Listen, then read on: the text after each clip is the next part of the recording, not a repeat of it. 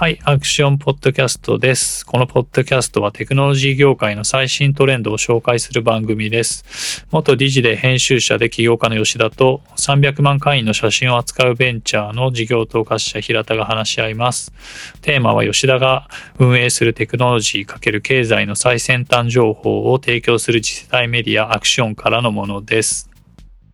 えーと、今回のテーマは e 班のような e ビートルと呼ばれる、えー、アーバンモビリティ、アーバンエアモビリティというジャンルです。えー、平田さんよろしくお願いします。はい、よろしくお願いします。はい。ちょっと今、初っ端からわからないような単語を連発しちゃったんですけども、はい。そうですね。まず E 班、平田さんごご存知でしょうか？吉田さんの記事を見てる方はみんな分かってるんじゃないかなと思うんですけど、うん、あのなんていうんですかねそういう、えー、ちっちゃなヘリコプターみたいなイメージです。それを作ってる会社、ね、中国の、はい、はいはい。まあもう上場していて、まあ、株価がすごい上がって下がってきたっていう 会社ですね。で今日はなんか調子がいいみたいで、はい、プレーでかなり上げてたみたいですけど、うん、まあ、ちょっと長期的なあのスパンで見るとかなり上がったとこから今、はい、崖を降りてきたっていう 感じですね。うん、はい、で、えー、次に E、えー、e ビートルか、うん、についての説明ですけども、まあ、これはその電動で、まあ、垂直のような飛行ができる、はい、まあ、まあ、現代的なヘリコプター、うん、説明が荒いですけど、はい。まあ、そんな感じですね。はい。はい。で、アーバンエアモビリティというのは今言った e ビートルのようなものを使って、はいえー、空中での、まあ、都市内での交通を整備しようっていう、まあ、うんうん、まあ、未来、未来、未来を見たような話があると。はい。はい。今回はそういう話ですけども、えーとまあ、今まず違反がの、まあ、スキャンダルというか、はい、あのショートセラーレポートについて話そうと思いますと。うんはい。えっ、ー、と、それが先月だったかな、まあ、ありまして、はい、それまでいろいろかなり前向きな発表して違反の株価が上がってたんですけども、はい、まあ、それの販売実績の一部が競技のものだと主張する、えー、ウォルフパックリサーチという、まあ、ショートセラーリポートのショートセラーの会社から、うん。うん、まあ、報告書が出たと。はい。この報告書は、まあ、成功の株の宣伝を行い、基礎販売に基づく大幅なまあ、大規模な収益の捏造をやっていると主張したっていうことで、うん。うん、まあね、平田さんが仮に自分の会社やってたとして、はい、そういうレポートが世に出回ったらどう思いますか？いやそれが事実に反するものだであればやっぱりこう何て言うんですかね。ちゃんと PR を自分たちもしないといけないなと思いますけど僕こういうなんかショートセラーレポート大好きなんですよね。あそうなんですか？はいあまあ確か面白いですよね。面白いんですよねすごい。バズバズるし、うん、はい、そうですね。これ違反のまあ、はい、どえー、報告書もかなり盛り上がって、うん、まあ、ポイントとしてはその販売の捏造疑惑ですね。はい、まあ、はい、仲良しの会社に、まあ、契約あるというようなふりをして、うん、みたいな、ところ。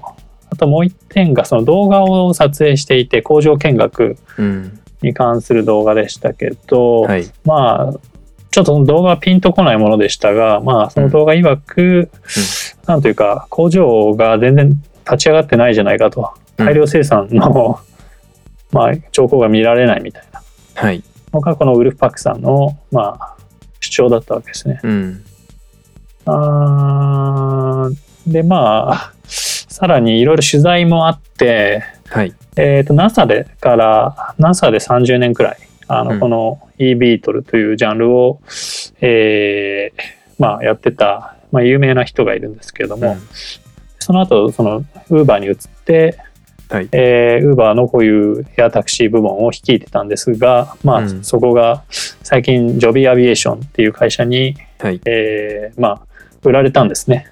うん、まあ、それでまあ、それからちょっとあまりあのこの業界と微妙に距離がある人なんですけど、はい、まあ、そのまあ重鎮です。重鎮に話を聞いてみて、うん、いやその重鎮は私はあの非常に疑念の目で懐疑的に見ているというようなコメントだったと、はい、まあ、そこはかなりあのダメージで、うん、えーとまあ、特にそのその、えー、e ビートルが E 班の B ビートルが載せてるモーターが、うんどうやらホビーレベルだと。はい。えっと、いうこと。なので、まあ、かなり危険な状態で飛ばしていると。いうし、うん、まあ、この、えー、ショートセラーリポートの前から、はい、まあ、その中国政府とか自治体がかなり、うん、えー、彼らに対して、まあ、レギュレーションを、まあ、曲げて、うん、とえー、飛ばしやすくしていたと、まあ、アメリカが見てるわけですね。はい、そういうのの、まあ、いろいろなものが、うん。まあ、乗っかったリポートだったわけですけどもこれで株価が、うん、まあ、ガツンと下がってみたいな感じになりましたと。うん、うん、はい。なかなかこういうヘッジファンドがね作り上げるストーリーみたいなんて面白いなと思っていつも見るんですけどそこに事実もあるとは思うんですけど多分ある程度脚色もあって。うん、もうその時にはもう普通普通に売ってる状態で多分そのレポートが出てると思うんで、うん、面白いなと思って。はい。はいそうです、ね、2日見たことありますけど。はい。まあ、違反の株自体は小型で、値、動きが激しく、はい。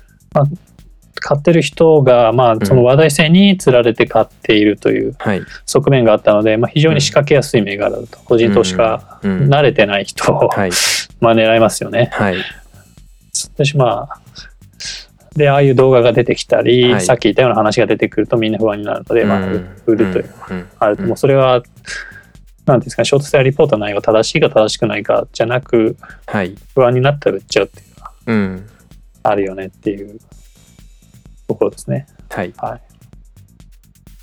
まあそんな感じなんですけども、えーとまあ、ただこのジャンルはですねまあまあ盛り上がってはいるんですねこの数年。はいうん、で、まあ、特にさっき話した、えー、ジョビーアビエーションという会社なんですけど、はい、さっき言った通りそのウーバーのエアタクシー部門をまあ買収して、はい、まあ、合流したと。うんえーまあ、ちょっとウーバーはね、そのエアタクシーのとこは、コンジョビに売っちゃったし、えー、はい、自立走行車の部分はオーロラに売っちゃったりという感じで、うん、あなんですかね、事業の伸びし長期的な伸びしろの部分をなんか、ちょっと外に出さざるを得ないというような、うん。まあ、ちょっと難しいところがあって、はい。えーと、自立走行車部門も、えー、カーネギーメロンの、うん、まあ、かなり、そのなんですかね、えー、業界の中でも一流のグループ研究グループを引き込んでやってたわけなんですけど、まあ、うん、だし、えー、こっちのエアタクシーもさっき言ったように NASA の NASA 出身の重鎮の人を、まあ、入れたんだけどちょっとうまくいかなかったみたいな感じなんですが、うん。うん、えっ、とそうですね。で Uber のあの自立走行車部門に投資してたトヨタがこのジョビーアビエーションに投資してるという関係で。トヨタは最初そのなん、えー、ベンチャーキャピタルで入って、はい、その後本体でも投資してるというような感じで、はい。まあまあそうなんですね。まあまあ日系企業が絡んでる。なるほどなるほど。面白いですね。実はプレイヤーなんですね、うん、でジョビー自体は面白くて、はい、なんかその農場みたいなその中西部みたいなところ農場法みたいなのを経営していたような人が、はい、そこで何かちょっと事業やりたいなという時にその持ってる広大な土地で何をやるかという時に、うん、あそのつまりモーターがあって、はい、電池があって、うん、でまあ、飛行ソフトウェアがあれば、やれるんですこれって。うん、なんで何ていうんですかね、まあプラモデルは言い過ぎですね。なんだろう。まあ、ラジコンも言い過ぎですけど、うん、それをもうちょっと拡張していけば、はい、作れちゃうんじゃないのって素人目にも思えるジャンルなんですね。なるほど。それで始めて、それが2009年と。うんうんはい。で、それがまあね、年々年々やってるうちに、その NASA のプロジェクトに参加するとか、うん、そういうことがいろいろあって、まあ、現在に至るという感じで、はい、まあ、この会社がやっぱりこのジャンルのちょっと本命っぽい会社です。他にもプレイヤーはいるんですか？そうですね。えー、だもうちょっとジョビー話してもいいですか？あはい。ごめんなさい、ごめんなさい。えー、すみません。えっ、ー、と、ジョビーはですね、えっ、ー、と、違反がかなり頻繁に、その、はい、デモをやって、うん、あの、まあ、なんですかね、株式市場の人を盛り上げてたんです。うん、ことで株価を上げてたんですけど、はい。はい。まあ、そのジョビーもちょっと途中であのスパックとの逆合併を発表するタイミングで飛ばしてる映像とかを出したりして、はい、まあこれはもう素人の私の推測ですけど、まあ、そのホビーレベルのモーターとかではなくて、もっと、まあ、力強い、まあ、しっかりとした多分ものを飛ばしてるんだとは思うんですね。その、はい、アメリカの規制当局の、まあ、レベルが高いので、うん、その求め許認可のレベルが高いのでそれを満たすためにかなりやってると。はい、なんというか、うん、そのねアメリカってなんかフェイルファーストな国だと思われてたんですけど、はい、なんかまあこの意外にこういうところはしっかりやるんだな、うん、自律走行車とかもそうですよね。一人ウーバーの自律走行車が一人引いちゃっただけでかなり、はい、ウーバーはその安全性をすごい担保してやんなきゃいけなくなったし他もそうなった、うん、そうですね。これはもう e ビートルでもそうだっていうことで、うん、意外にこういうところは、うん、あの固くやるっていう感じですけど、まあ、中国がね関わりますからね。そうですねはい、まあ、人命 はい。人命が失われた時にどういう報道が起きるかっていう ところの差のような印象はあります、ね、そうですねはい。はいはい。えー、それ Joby は SPAC が合体する SPAC が、はい、えっ、ー、と名前が思い出しない。リベあちょっと思い出せないので思い出せないままいきますけど。あの、はい、有名なあの LinkedIn の、はい、えー、創業者の、うん、うんパッと名前が出ない、まあ、創業者の方が始めていて、うんうん、えーと、この人ってその伊藤浄一さんってご存知ですか？はい、はいはい、伊藤さんと仲良くて、はい。まあ、そういう絡みで、まあ、なんていうんですかね、日系企業が、こういうアメリカの会社に投資するときとかに、パイプになりうるような、パイプの一つになりうるような人だったんですけどね。まあ、なんとなく、えっ、ー、と、今回は、そう、その人がいて、まあ、日系企業、そのトヨタ以外にも、まあ、いろいろ、数社入ってるんですけど、うんまあ、おそらくそういうことがあるのかなという感じで、スパックって本当ダメなものが 多いんですけど、はい、比較的やっぱ素性がいいですね、ここは。えっ、ー、と、そのパイプっていう脂肪増資に応じたのも、まあ、その、まあ、なんですかね、第一線級の、うん、まあ、機関投資家だったんで、ペンチファンドだったんで、さっき言ったようなショートセラーリポート出すようなファンドとはもう全然規模、はい規模も、うんうん、まあいろいろ違うっていう、はい、感じの人たちが集まったという感じでまあまあやっぱりいい感じに、えーと、この第二四半期中に上場しそうなので、まあ、注目ですね、うん、はい、ですいません。でそれ以外のプレイヤーという話ですよね、はい、はい、それ以外のプレイヤーで、まあ、一つがアーチャーっていうプレイヤーがいますと、うん、ここは、えー、ユナイテッド航空が特にあの、まあ、必要としているということで多分、はい。まあ、と仲良く、仲良くなんだろうな、まあ、非常にいい関係で、うん、まあ、出てきた、あの、e ビートの会社で、うん、もうスパック上場も決まっている感じですね。はい、あの、先週、ウォルマートの話で、そのジェットドットコムをウォルマートに売って、はい、えー、で、年俸2億200数十億円もらってた人がいると思うんですけど、はい、その人がこのスパックの顧問を務めてるという。うん。えーと、彼はそのハイケンジェットじゃウォルマートを旅立ったんですけど、はい。まあ、その旅立った時に彼はまあスマートシティに私は携わるという話で、まあ、まあ一応これが一応スマートシティ案件ですよね。なるほど。はい、という感じなんですけど、えっ、ー、とまあこれ私の印象かもしれないですけども、はい、えっ、ー、と CEO かな？共同創業者2人いて、はい、その2人はまあなんというかもともとちょっと違う人材系のサービスを、まあ、ニューヨークでやっててでその会社を売って、はい、セカンドラウンドなんですけどでねかなりジャンル違うじゃないですか。そうですね。はい。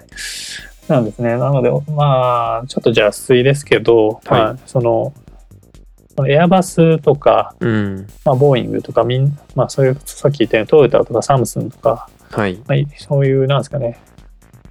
最初に言った航空系もそうだし航空とは全く関係なかったようなプレイヤーもここの e ビートルに、はい。まあ、投資だったりという形でみ食い込んでる中で、うん。まあ、ユナイテッド空港には、まあ、我々も一つ駒が欲しいっていうのがあって、はい、まあ、このアーチャーができて、うん。はい、でこのアーチャーに投資してみたいななるほど。みたいな流れを私は勝手に推測してます。うん。まあ多分そんなに間違ってはいないはうんずですけど。有り余るお金をねどこかに投じないといけないみたいな感雰囲気になって。はい。っていうはい。そうですね。まあそれもあるし、えっ、と、航空っていう観点から見ると、はい、その、えーと普通のジェット、ジェット航空機うん。っていうのが卸売り、うん、e ビートルが小売りみたいな、はいあーコンビニみたいな、うんうん。そういう関係なんですね。うん。なので、なんていうんですかね、その卸売業者としては小売りまでね、広がっていくって、まあまあ、よくあるパターンですよね。うんうんうん。はい。そうですね。ねイトーヨーカドーさんとかイオンさんは、なんていうんですかね、もうほぼ生産者らへんから、うん。なんですか、あの消費者までつないでる。はい。ので、例えばね、空港にお客さんが降りて、そこから e ビートルで都内に、都心にはい出るみたいな、うんそういうサービスが作れる可能性があるので、うんうんまあ、ぜひとも持っておきたいといううん感じだと思うんですね。はい。もともと大体は、あの、えーと高速道路か、あの都市高速鉄道みたいなので、はいあの空港と都心を結ぶじゃないですか。うんそこに殴り込めるじゃないですか。はいなので、まあ、まあ、販路の拡大というか、うんまあ、そういう背景があるのかなと。どちらせでもそのなんだろうヘリポートじゃないですけど着陸する場所がその都市にも必要ですよね。あそうですね、うんはい。はいはい。じゃあちょっと話をどんどん移ってって、その、そうなんですよね。その、実はその着陸する場所っていうのが非常に重要で、はいえっと、その、それこそ何ですかね、その虫がね、うんたくさん宙に浮いてるくらい e ビートルが空飛んでるような世界を思い浮かべたときに、はい、その着陸地点、うん、非常に重要ですよね。そうですよね。うん。で、着陸して、ととどまってられるとすげえ邪魔ですよね。さっさとどいて次のそのまあねひヘリをおお下ろしてまあその乗ってる人たちを下ろすなり乗せるなりしたいですよね。そうなんですよね。でも急ぎすぎると事故が起きそうで、はい。なんかちょっとタクシー乗り場とこうかぶる部分があるのかななんて思いましたけど。本当そうですね。うん。まあ、おそらくなんですけど、はいビルがああれば、はい。一応ね、屋上にそういう場は作りやすいっ。ていうのはあると思うので、そうですね。まあまあまあ、確保ができるんですけど、うんうんうんまあただし、えっと、まず電池の問題があるんですね。はい。はい。その、まあ、2、30分とか、現状の、えー e ビートルは2、30分飛ぶともう電池切れなので、早いですね。2、30うん分。そうでそれちょっともなんかあると不安ですよね。不安だと思いますね。はい。なんで、ちょっとそうですね、後で触れたいですけど、まあ、電池のイノベーションが起きない限りは、ちょっはいと難しいかなという感じなんですけど、そうですよね。積めば積むほどその自重が重くなって飛ぶ距離もあまり伸びないみたいな感じになっちゃうんですよね。本当にそうですね。うん。はい。なので、そうなんですよね。その、まあ、今言われてるアイディアは、着陸したらすぐに、はい。あの、バッテリーを外して、うん。新しいバッテリーに取り替えると。うんうんこれでその充電の時間が、まあ、はいいけるっていう、はい話で、なんですかね、なるほどあの、F1 のピットインみたいなはい。感じなんだと思うんですねう。んうんうん。うんで、その、そうですね。で、もう一つの、まあ、問題にもなりますけど、輸送能力という問題があって、はい。まあ、現状のやつは E 班入れると1人しか乗せてないうん。ですね。はいで、帯の、まあ、モデルを見ると、まあ、確かに何人乗りかの席は確保されてるけど、はい。その乗って飛ばしてるところはあんま見え見たことがないというなるほど。まだね、限界があるんですね。そのァミリーで乗るって考えると4人ぐらい乗りたいですよね。そうですね。うん。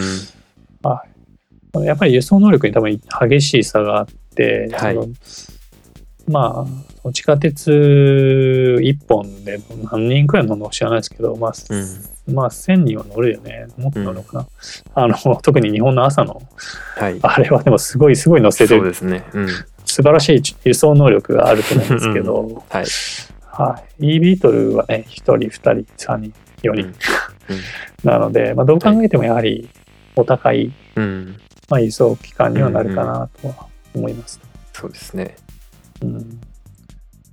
なんで、まあ、その東南アジアとかでも、まあまあ、はい、あの、これ導入したいかなみたいな話をししてる国がまあまああってですね、例えば私がいたジャカルタとかもそうで、はい、えー、と今もジャカルタって多分世界で1番か2番くらいですね。ナイジェリアかの首都か、うん、まあ、ケニアかジャカルタかくらいが、あの、はい、渋滞がやばいんですね、うん、ですけどでも私が住んでた時で行き2時間帰り2時間みたいな渋滞で、で、うん、それがまあ年々車の台数が増えてるんですね。うんうんうん、ということでもう道路も動かないし、うん、電車も地下鉄も整備しきれてないんですね。はい、こういうところに、まあ、じゃあ空からアプローチしようっていうのはすごいいいように聞こえるんですけど、はい。まあ、やはりその車、バス、その公共交通機関が与えている輸送能力には届かないだろうという壁も見られる。なんかこう僻地とかに行くのにはこう小型で便利そうだなとは思うんですけど電池が持たないっていうのがね辛いですね。もっとね持てばなんか砂漠とかアマゾンとか ちょっとこう奥に行きたいみたいな人は勝手に行きやすいのかなと思ったんですけど陸路がないみたいな。う、ね,、ん本当にそうですね、まあ、現状はやっぱりその5年から10年のゲームって言われてて、はい、で今電池の開発競争ってすごいことになってるんですね、うんうん、まあ報道でも多分バンバン出てると思うけど、はい、まあそうですね。CATL のがまあ、中国では頑張っていて、はいで日本もパナソニックとトヨタが合弁会社作って、うん、あいつらには負けねえみたいな、はい、日経新聞で出したりすると思うんですけど、うん、でアメリカではあの QuantumScape っていう会社が、はい、まあ SPAC で上場して、うん、まあなんかいいようなかいいかもしれないという、はい、あのスペックが公表されたりしたので、それがどこまでどこまで本当かとか、量産可能なのかみたいな、うんうん。で壁はあるんですけど、まあ、やはりアメリカ側もそういうアプローチがあるので、うん、えーと、この多分ジャンルを見てる人たちはそれこの10年の間に電池の飛躍的な進歩が起きると、うん。まあ、ある意味信じてるとか信じざるを得ない、ね、はい、感じなんだと思うんですね。うん、えー、でも多分電池だけじゃダメで、うん、うんまあ、まあ毎回この電池がからも話をしている時には言ってますけど、はい、まあ、再生可能エネルギー自体も、あのうまくこう、あのはい、発展してこないと、うん、ね、そのじゃんじゃかじゃんじゃか電気使う都市ができた時に対応できない、うんうんそれで石炭いっぱい燃やしたら、はい、もうなんかまあそのそ、ね、えー、気候変動がやばい、意味ないですね。はい。根治になるので、うん、はい。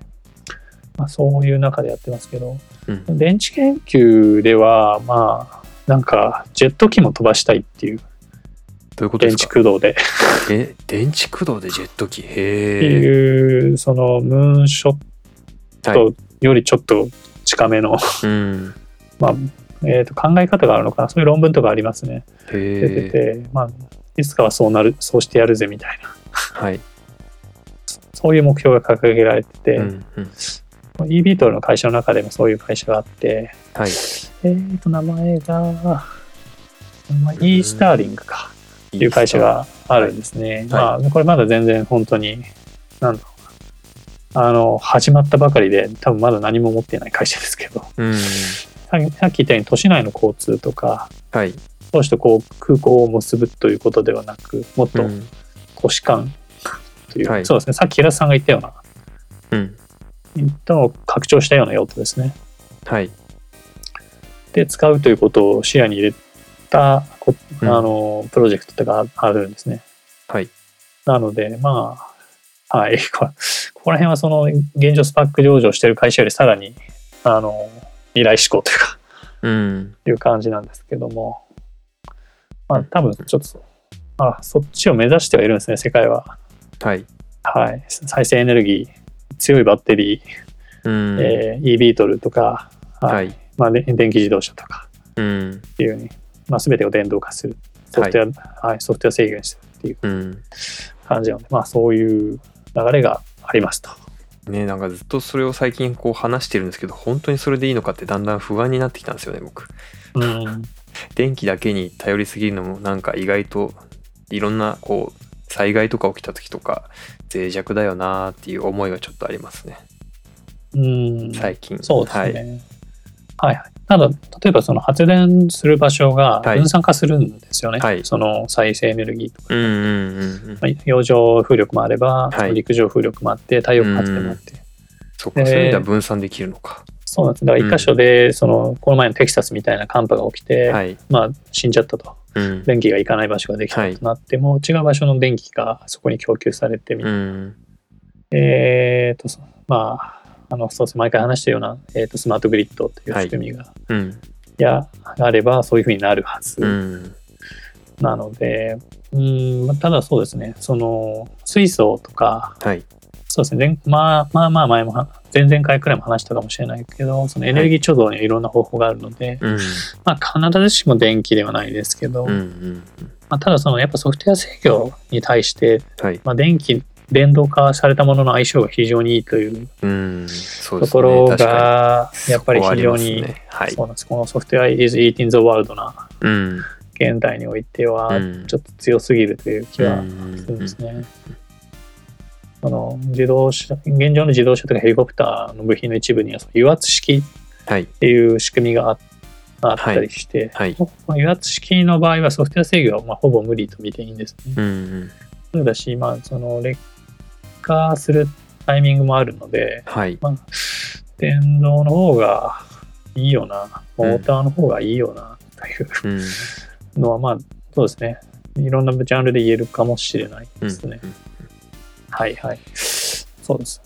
という感じなんですけど、ちょっとじゃあ、この、はい、UAM ですね、アーバンエアモビリティを、はい、あビジネス化するときの課題にもうちょっと、もうちょっと掘り下げてみようかなと。はい。思いますけども、はい、あの実はその自律飛行がマストなんですね。うんうん、えっ、ー、とはい運転手が乗るとそれで 効率が落ちるって話ですよね。そうですね。はい、あのホストがバカ上がりしちゃうんですね。はい、うんはい。えっ、ー、と、そのジョビーがスパックの時に開示した資料と、はい、5年後くらいかな、6、うん、7年後くらいから58%の営業利益率でい。けるって主張してるんですね。うん。うん、これはおそらくも自律的に動いてないと達成できないものだと思います。はい、つまりそうですね。その人件費が生じちゃうんで、はい、な現状のそのギグエコノミーですね。まあ、で、まあ、つまりそのデジタル上のいろんなマッチングとかはできてて、みんなそこがに初めて増えた時は新しいと思ったんですけど、はい、まあその車とか、うん、あの出前を制御し、うん、最終的に動かすのが人間なので、うん、まあ、この人間の人件費をまあ抑えざるを抑えるようにしないと、うん、儲かっていかないっていう、まあ、制約があったわけですね。はい、なのでここをロボティクスにすると、まあ、自律的に動くロボティクスに変えるというのが、まあ、ロジカルな進歩なのは間違いない、はい、わけなんですね。はい、でそのマッキンゼーが報告書を出していてそれによると、はい、えっとまあうまく UAM がいけば、うん、行くためには、うん、そのヘリコプターのレベルから移動コストが8割くらい低下しないと、うん、ちょっといけないという8割8割 なかなかですねなかなかですねはいそうなんですね。なかなかだと思います、これは。なかなかですね。厳しいな、うん、はい。これはなかなか大変かなと思います。うん。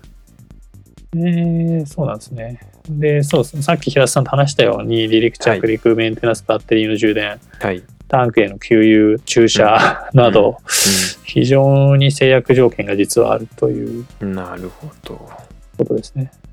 あとはそのもう一点非常に気にしなきゃいけないのは、はい、その人間の移動のニーズというのは、うん、えっ、とまあ限定された時間帯にまあ 高まりやすいですよね。そうですね。うん。うん、まあ朝行って夕方帰るというのが、はい、まあ普通ですよね。そうですね。うん。そうなんですね。そのつまり瞬発的に需要が上がるので、うん、それに対して輸送能力が限定的じゃないですか。うん、これはつまり、なんていうんですかね、数を打てないので、はい。まあ、やっぱ儲かりづらくするとは思うんですね。まあ、やっぱ単価を上げなきゃいけない。そうですよね。どっかの CEO とか、ハリウッドスターを乗せたヘリみたいな、うん。ののに似たようなビジネスにはなりうるかなと。はい。思いますと。うん。はい。これなかなか大変だろうなとうん。思いますし、なんかそうなっていくとじゃあ一体どんな課題を解決するのこれはっていう話になってきますよね。そうですね。うん。あまあわかんないですけど、まあ作ってみちゃうことはすごいいいことだと思います。まあ普通に楽しいですよね。うんおーすげえ何これみたいなじ。感じはありますよねやっぱビジュアルからは。はい。その現状はそのヘリコプターをうん。飛ばすって大変じゃないですか。僕テイラーさんできないですよね。はい。あの免許持ってないし、そうですね。まあまあむずいはずなんですけど、うんこの e ボ e ビートルの場合はもっとソフトウェア制御のレベルが高いはい。はずなので、うんまあ、もう少しラジコン的に多分操縦できるし、まうんあ将来的にはその自立性を見てるはずなので、はかなり楽になるとう。いうんところもある。もしかしたらその交通に使うよりはい。あ農場とかね、はい。うんまあそそこはちょっとドローンがもうすでにかなり開拓してるんですけど、うんうん。まあなんか人間を乗せて、うん。まあ、それをやる必要性がある場合もあるかな。ていう感じな。なんか拠点間の荷物の移動とかだったらいいのかな。でも別にヘリじゃなくていいのか。うんそうですね。物流とかの方がいいかもしれないですうね。ん。あの、オープンワールドゲームはい。に、まあまあ、この e ビートルってもう、なんというか、ゲームの中で実現していて、はいはい登場してきますよね。登場してきて、そうですね、いろんなものを運んでくれたり、うん爆弾を運んで、ドッカに落として、はい。敵をコッパみじんにするとかはい。あるんで、そうですね、都市内でこういうものが物を運ぶっていうのはすごいあるかな。うん。まあ、ドローンでもう今も25キロとかはい。30キロ、40キロくらいを運運べるものが出てきつつあるので、うんもうちょっと重くていいみたいな。うんうん。なんか例えばそのコンビニに来てるはい。トラックとかあるじゃないですか。あれくらいのレベルなら e ビートル2台くらいで、確かに、確かにもしかしたらやれるかもしれない。うん、うんもうそのコンビニのあのおなんだろう天井というか屋上がそのなんかお落とす荷物を置くようになってて配送センターからそいつが飛んできて落としてくれるとか、そうですね、うん本当に。そうなんですよね。まあおそらくそれの方が効率が良くて、今その、うんなんですかね、ドミナント出店ということで、そうですね。配送コストをうん下げるために店をくっつけるという、うん。それでね、フランチャイジーの人たちはさ、はい、つまり店がくっついたら売り上げ落ちるんだから、うん。なんていうかな、あんま儲かんなくなるっていう、はい、ね、まあ、儲かるのは本部だけという、まあ恐ろしい。今度は今店に立つ人が少なくなって困っている状況ですからね。そうですね。はい。まあすみません、ちょっと話がかなり違うところに今行きましたけど、はいまあ はいはい。まあそうですね。とそのもう一つそうですね、課題をもう一個挙げたくて、自立性ですね。うん自立性で、これ強化学習っていうやり方で勉強させるんですけども、うんその飛行データを取るのが大変だと思いますね。今、だってはいパッと飛ばして2、30分なわけじゃないですか。はいなので、多分その強化学習は学習、最初の学習、まあ、モデルを学習させるところで、うん。すごいたくさん失敗させる必要があるんですけど、まはい。あ、それがき多分効かないですよ、うん。やりづらいですよね。コストが高いので。はい。だからちょっとその自立性を持たせるまでの壁がまあまあ高いかなってそういうですね。感じはあります。うんうん。えーと自律走行車とかでもシミュレーションやって、はい。あのー学習させるっていうのはよくやるんですけども、うん。まあそのやっぱり本当の路面を走ってるものの補足的な、はい。まあ、ものとしてやる感じっぽいですね。うん。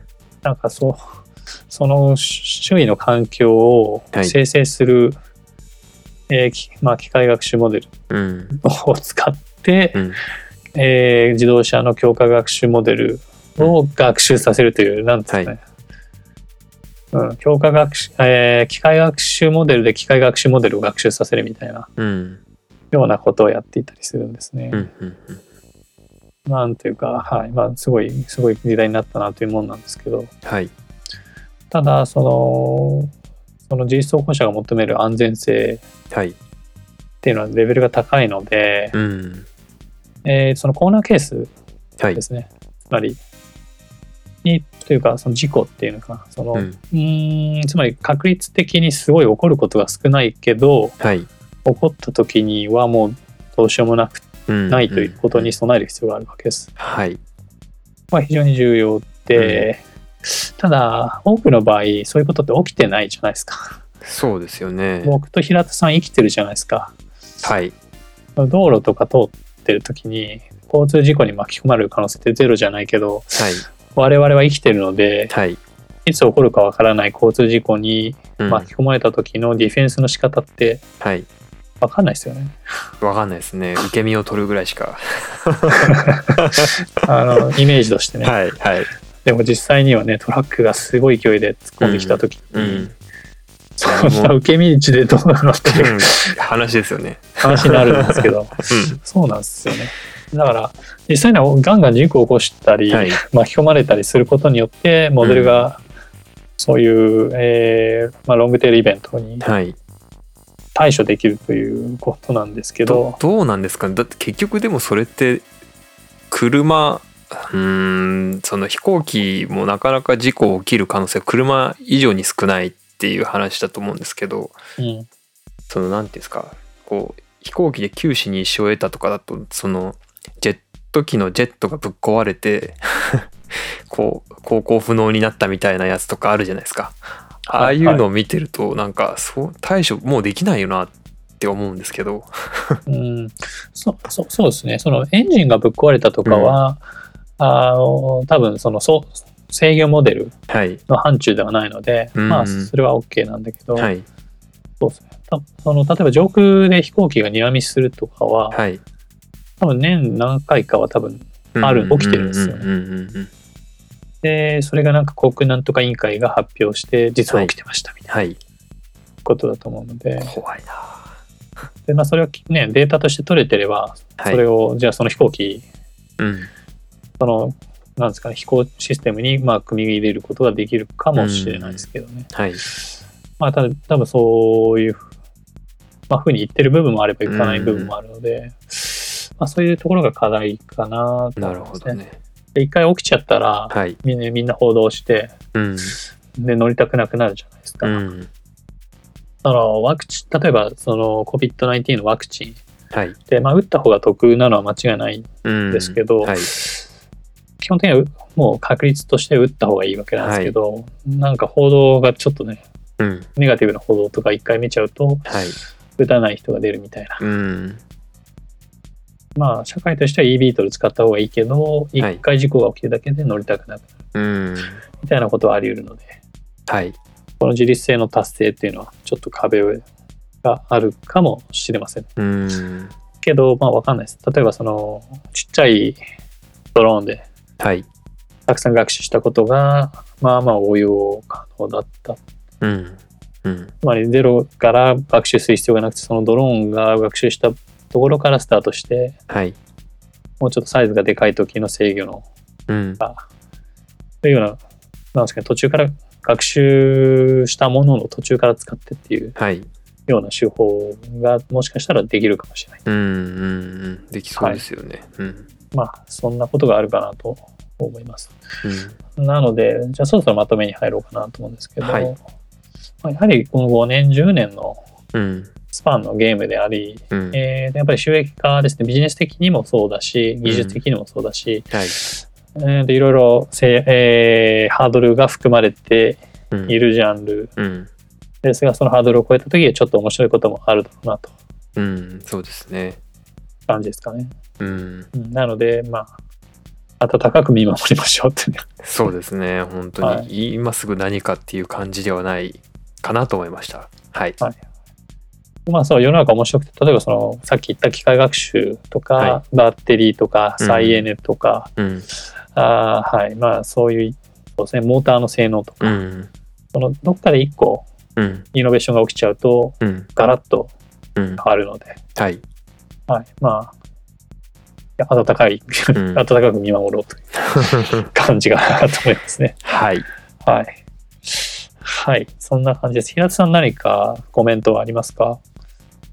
今回は特にないです。ないですか？わかりました。はい、はい、えっ、ー、と、そうですね。まあ、どんどんこのポッドキャストにも質問お待ちしてるんで、はい、ぜひ質問ください。質問ください。お待ちしております。お待ちしてますと。はい。ああと、なんか最近なんかリスナーが、わかんないこの今週すごい増えてて、はい。あもっとたくさん聞いてくださいっていう 聞いていただいてありがとうございます。ありがとうございます。そしてもっと聞いてください。